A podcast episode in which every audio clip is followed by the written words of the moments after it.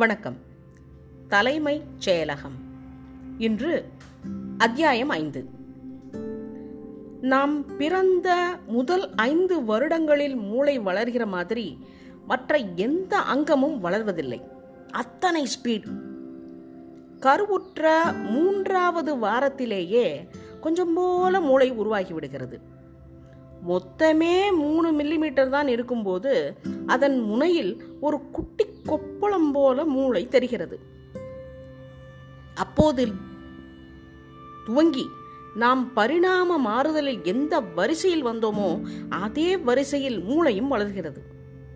அடித்தண்டு முதலில் தெரிகிறது அஞ்சு வாரத்துக்குள் எல்லா முக்கிய பாகங்களும் தெரிய ஆரம்பிக்கிறது. பத்தாவது வாரத்தில் முன்மூளை செரிபரம் இருபாதிகள் அப்புறம் செரிபலம்.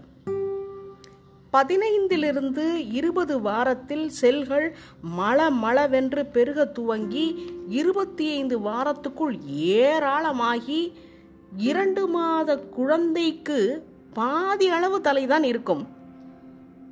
புதிதாக பிறந்த குழந்தையின் மூளை எடை பெரியவளானால் எவ்வளவு இருக்குமோ அதன் கால் பங்கு அப்போதே இருக்கிறது. ஐந்து வயதிற்குள் தொண்ணூறு சதவிகிதம் வளர்ந்து விடுகிறது. வாழ்நாளுக்குரிய எல்லா நரம்பு செல்களும் அப்போது கிடைத்து விடுகிறது. ஒரு பாப்பாவுக்கும் நமக்கும் என்ன வித்தியாசம்? நரம்பு செல்களில் இடையே அதிக கனெக்ஷன் இருக்காது. இந்த கனெக்ஷனை எப்படி பண்ணுகிறது என்பது தெரிந்துவிட்டால் மூளையின் ரகசியம் புரிந்துவிடும் என்று சொல்கிறார்கள். இந்த அவசரம் தேவைதான். புத்தம் புதிதான உலகில் பிரவேசிக்க பின் அங்கே தாக்குப்பிடிக்க முதலில் மூளை வேண்டும். அதனால்தான் அதற்கு இந்த சலுகை. புதிதாக பிறந்த ஒரு பாப்பா ரிஃப்ளெக்ஸ் என்று சொல்லக்கூடிய இயல்பான காரியங்கள் சிலவற்றை செய்யும். கன்னத்தை தொட்டால் முளைக்காம்புக்கு தயாராக உதடுகளை குவித்துக் கொள்ளும். பால் குடிக்க வேண்டாமா? அதற்காக. படுக்க போட்டால் கழுத்தை பக்கவாட்டில் திருப்பிக் கொள்ளும். விரலை கொடுத்தால் பிடிக்கும். ஒரு காலை தடவி கொடுத்தால் மறுகாலை உதறும் திடுக்கிடும். இவையெல்லாம் பிறந்தவுடன் தோன்றும் ரிஃப்ளெக்ஸ்கள் சுமார் நாலு மாதத்தில் இவை போய் வேறு விதமான திறமைகள் வரும். திடுதெப்பென்று பாப்பாவை கீழே வைக்க முயற்சி செய்தால் கால்களை அகல விரித்துக் கொள்ளும். முன்னால் தள்ளினால் கால் கைகளை டைவடிப்பது போல நீட்டிக்கொள்ளும் உருளும் புரளும்.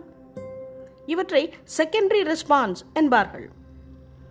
பிறந்த குழந்தையை உட்கார வைக்க நாம் முயற்சித்தால் ஒரு சிந்தனையாளன் அல்லது ஒரு நாலு பெக்கு போட்டவன் போல முன்னாலே மடங்கும். அதே நாலு வார குழந்தையை உட்கிறார் உட்கார வைக்கிறார் போல நாம் பிடித்து கொண்டால் தலையை உயர்த்தும். பன்னெண்டு வாரத்தில் நிமிர்ந்து பார்க்கும். இருபது வாரத்தில் முதுகு நேராகி இருபத்தெட்டு வாரத்தில் கையூன்றி கொண்டு தனியாக உட்காரும்.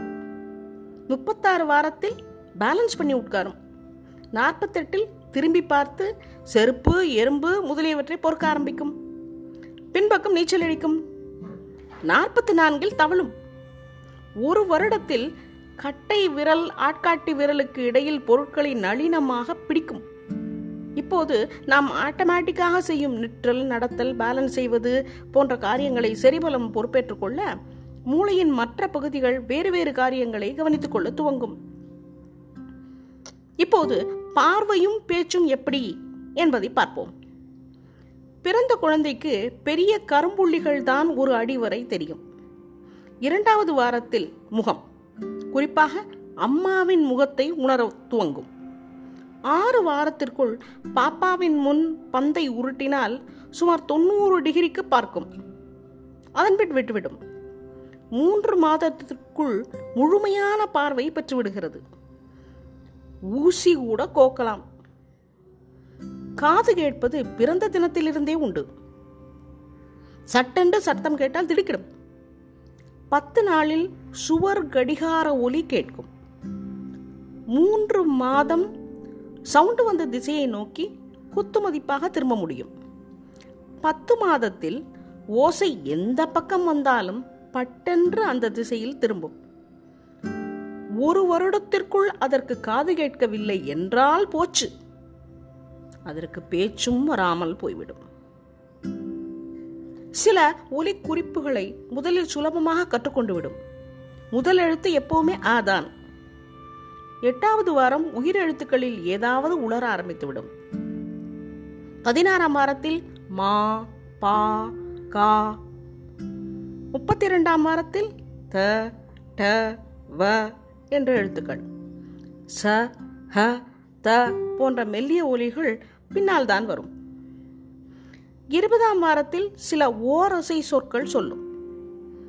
முதல் வார்த்தைகள் நாற்பத்தி நான்கு அல்லது நாற்பத்தி எட்டு வாரத்தில் பேச ஆரம்பித்துவிடும். இரண்டு வயதிற்குள் இங்கே போ இங்கே வா போன்ற இரண்டு வார்த்தை வாக்கியங்கள் வரும். மூணாவது வயதில் ஓயாமல் பேச ஆரம்பித்து நாம இப்ப நிறுத்த போறியா இல்லையா? மாட்டேன் போ. என்று பதில் சொல்லும் அளவுக்கு போய்விடும். பேச்சு பார்வை எல்லாமே மூளையின் வளர்ச்சியால் ஏற்படுவது. வளர்ச்சி என்பது கற்றுக்கொள்வது. நரம்பு செல்களுக்குள் இணைப்புகள் அமைப்பது. இந்த வளர்ச்சியின் மைல் கல்கள் இதோ. ஆறு மாதம் முகங்களை அடையாளம் கண்டுகொள்ளுதல். ஒரு வயது முதல் வார்த்தைகள் பொருட்களை கையாளும் திறமை. இரண்டரை வயதில் பேசுவதை விட அதிகமான வார்த்தைகளை புரிந்து கொள்ளும் தன்மை. தான் என்பது ஆனா பெண்ணா என்பதும் தெரியும். மூன்று வயது தனக்கு எத்தனை வயது என்பது தெரியும். பெரிய சிறிய அப்படி என்றால் புரியும்.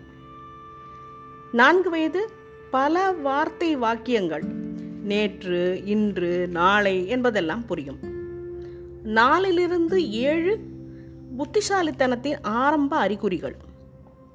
ஆறு வயது முதல் எழுத்துகள் முப்பது வரை எண்ணிக்கையை நெட்டு போடும் திரு திறமை.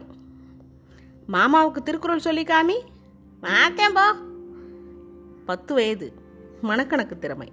பதினோரு வயதில் பகுத்தறியும் திறமை. பன்னிரெண்டு வயதில் பிளேட்டோவா? ஆமாம் படிச்சிருக்கேனே. ஆனால் அதில் என்னென்னா சில இடத்துல லாஜிக்காகவே இல்லையே என்று சொல்லும் திறமை. பிறக்கும் போதே கைவசம் நமக்கு எல்லா நரம்பு செல்களும் மூளைக்கு கிடைத்து விடுகின்றன. மற்ற உறுப்புகளைப் போல் அல்லாமல் மூளை செல்கள் இறந்தபின் அவை புதுப்பிக்கப்படுவது இல்லை. இருபது வயது வந்ததும் நம் மூளையின் செல்கள் தினப்படி ஆயிரக்கணக்கில் பழசாகி பாழாகி இறந்து போகின்றன. வருடத்திற்கு ஒரு கிராம் இழக்கிறோம். இருபது வயதுக்கு அப்புறமே கொஞ்சம் தேய்மானம்தான். கண் பார்வை காது ருசி வாசனை திறமை எல்லாமே மெல்ல மெல்ல குறைகின்றன. அனுபவம் என்கின்ற ஒன்றை மட்டுமே வைத்துக்கொண்டு கதை பண்ணி கொண்டிருக்கின்றோம். இல்லையென்றால் இளவாடிகளை விட இளைஞர்கள் பல விஷயங்களில் மேல். எழுபதுக்கு அப்புறம் எல்லாமே தளர்ந்து போகிறது. ஞாபகம் இருப்பதில்லை. மெதுவான நடை மெதுவாக புரிந்து கொள்வது விதிவிலக்குகளும் உண்டு. இதில் ரசல் ரீகன் சர்ச்சில் என்று. ஆனால் பொதுவாகவே எழுபதுக்கு அப்புறம் பல பேர் லாய்க்கில்லாமல் தான் உலவிக் கொண்டிருக்கிறார்கள். எழுத்தாளர்கள் தம் மிகச்சிறந்த நாவல்களை நாற்பதுக்குள் எழுதிவிடுகிறார்கள்.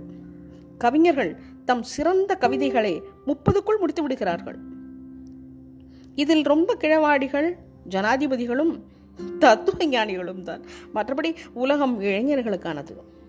மாடிப்படியில் ஓடிக்கொண்டே ஏறவும் தாண்டவும் சண்டை போடவும் கவிதை பா எழுதவும் பாடவும் என் தற்கொலை செய்து கொள்ளவும் எல்லாமே இளைஞர்கள்தான். நாளை மீதி. நன்றி வணக்கம்.